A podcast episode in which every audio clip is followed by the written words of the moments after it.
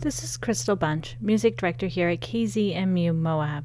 Recently, I had a moment to sit down with Plastic Picnic as we discussed their new album, As Long as You Need, and also their upcoming show in Salt Lake City on September 25th at Kilby Court.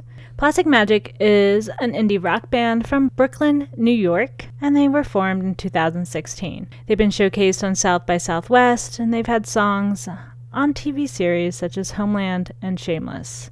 I talked to them about their favorite tracks, what the production like was like for the album, and what's next for Plastic Picnic. Again, I want to say thank you to all of you for sitting down and chatting with me, and thank you, dear listener, for tuning in to KZMU Moab, and enjoy the interview.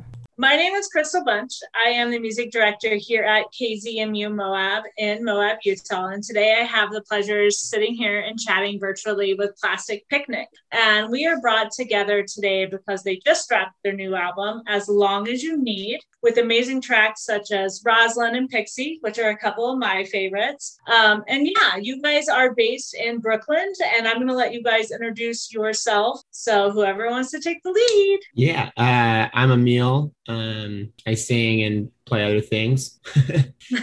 I'm Gordon. Uh, I'm the drummer. I don't sing. Oh no, Lincoln, you're muted. Oh, hey, sorry about there that. You are. Uh, I'm Lincoln, and I mostly play lead guitar and some keys. Perfect. So, are you guys all in Brooklyn, or are you kind of scattered throughout the area? We're Yep. we're all in Brooklyn. Um, Lincoln and I are actually on top of each other right now in the same house in different bedrooms.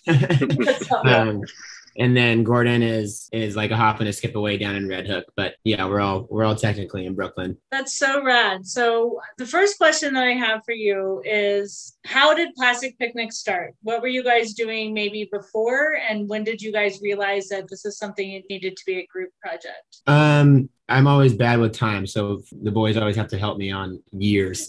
but um, all of us kind of graduated from Western Washington University in Bellingham, north of Seattle, on the West Coast, in 2013. And um, I pretty quickly after graduating moved out to New York. And Lincoln and I were in a kind of like a folk indie project in college that kind of went on a hiatus once we all graduated. And then I got out to New York and kind of reached out to Lincoln and wanted to start, you know, a new project. And Lincoln moved out here and we started writing. And then just through kind of word of mouth, we met through mutual friends, Gordon and Marshall, um, one of the bassists and songwriters we worked with a lot, who happened to kind of be tied into our circle of friends and from the same area, but we just had never met, kind of like a back turned at the same party situation.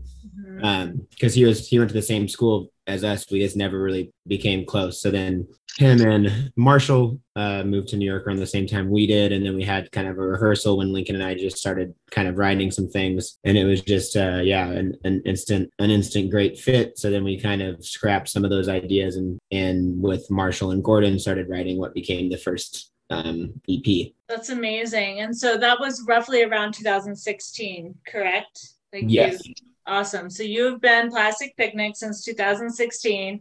And again, the latest album that was released is titled As Long as You Need. What was the production like for that? Was that something you started like during the pandemic when everybody was separate, or is that like after? Tell, tell me about how this amazing new album came about. Um, yeah, it was a little bit. It was a little bit of both. I think we we knew going into like our first full length record, we wanted it to encompass kind of like a nice, concise summary of our whatever aesthetic history or our music kind of um, compass that we had passed. We wanted to incorporate things that you know pay homage to things that we started with idea wise, and then also have new ideas. And lyrically, I wanted to encompass a lot of like things that I hadn't talked about yet and things that were hard to talk about. So there's there's a lot of like preemptive kind of ideas passing around between us. And then when the pandemic happened, we kind of a lot of the like deconstructing or additions to the album did happen separately where Lincoln and I were together luckily in the same house quarantining so we got to work together a lot but then yeah there's a lot of like back and forth um kind of whatever collaborating through the ether um and then once it was safe we all got together and went up to we rented a house upstate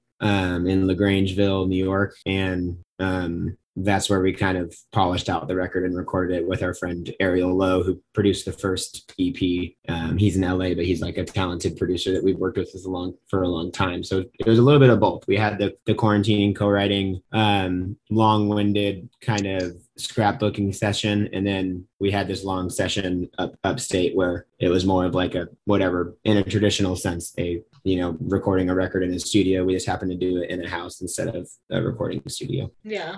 I think that's been pretty common too. I mean, now it's, you know, we're two years out from when all of this started as far as the pandemic. But I remember talking to a lot of people at the beginning of that and talking to bands, and everybody recorded their different little pieces separately. And they were getting ready to go on tour when things started opening, and they'd never played the music together, which to me, um, it's just amazing what you guys have had to do as far as changes from you know mm-hmm. probably from your ep into the production of this album so it's amazing to see how everybody just kind of buckled down to make the dream happen even though it was probably a lot more difficult like i'm not a musician so i can't speak to how difficult that process is but i can't imagine it was easier during that time so I think that it's really awesome.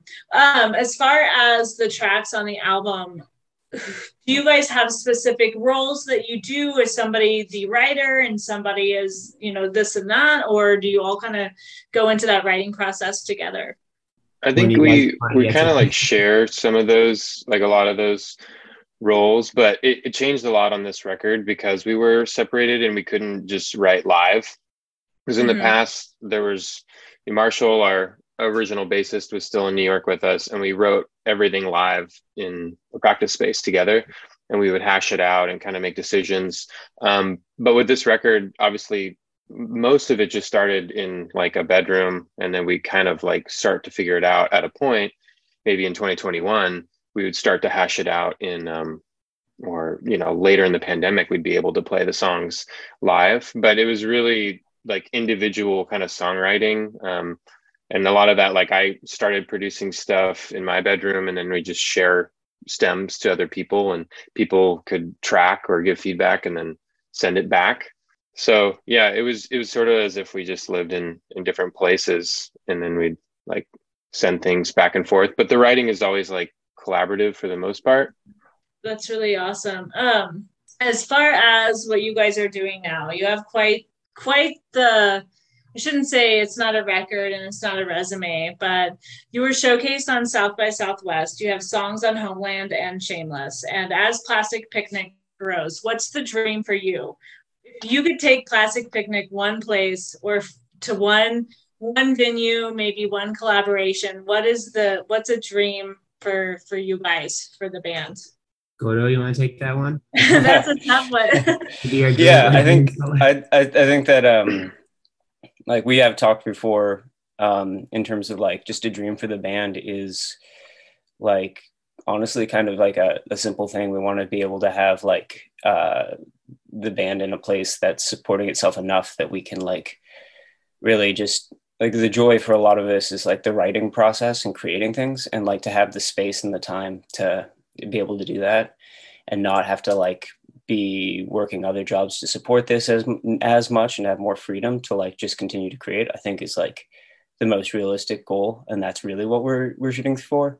Um as far as like collaborations we like even this record we got to have like an awesome collaboration. That was kind of a dream which is like working with overcoats um but continuing to do more things like that in the future because that was like the first time we've ever done like a true collaboration um in a in a song where we've like relinquished some of our songwriting control too to like somebody else. And like the result was just like something unexpected for us even that like was really exciting. So we definitely would like to do some more collaborations. And it's easy to fantasize about like some heroes that we'd want to collaborate with you know like um we're definitely inspired by like japanese breakfast for a lot of this record and things like that so that would be like you know if you could just like wave a wand that might be somebody we'd work with but uh, hmm.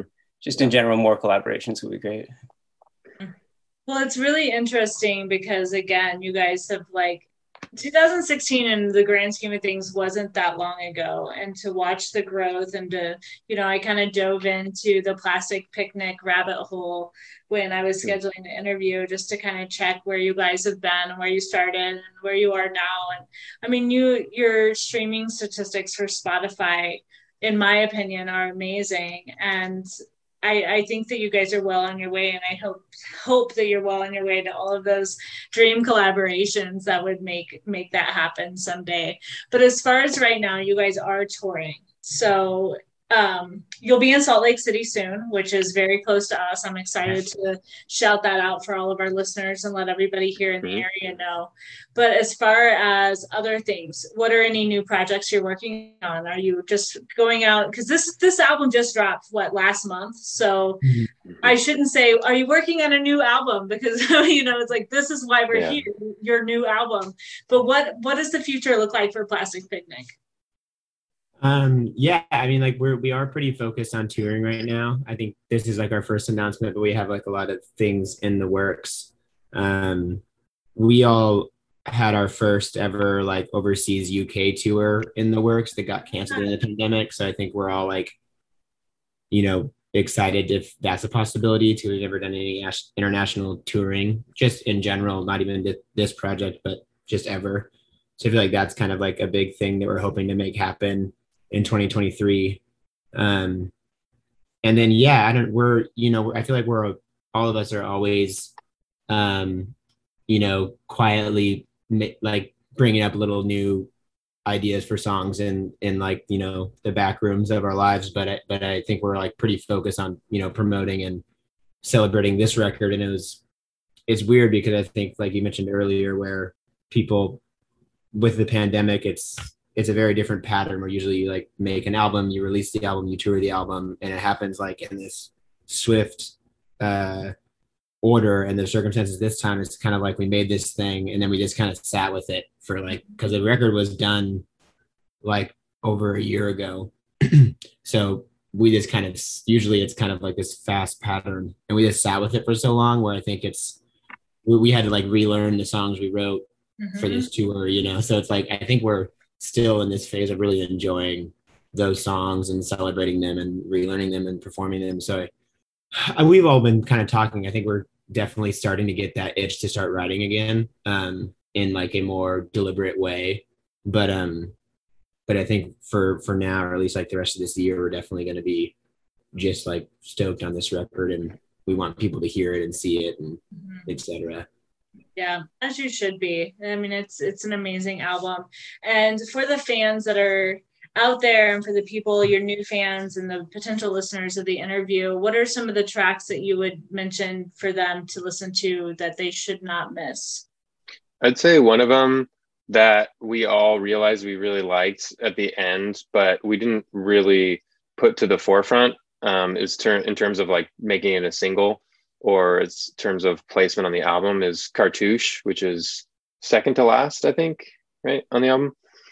And that was just it's like a fun poppy song, and then the second half is just full of surprises and just be, kind of becomes this really like wonderful floating landscape of just like guitar sounds and vocals and drums. And and we've just enjoyed it so much playing it live that we extended the outro like twice as long because it just feels so good. Um, and we've talked about how it gets stuck in our head a lot. So that's one that I think is kind of like a little Easter egg at the end of the album because there's a lot of songs that maybe people saw because they were singles or mm-hmm. they're maybe closer to the front. And that one's like at the very tail end, but it's also really special. So yeah, that's one for me.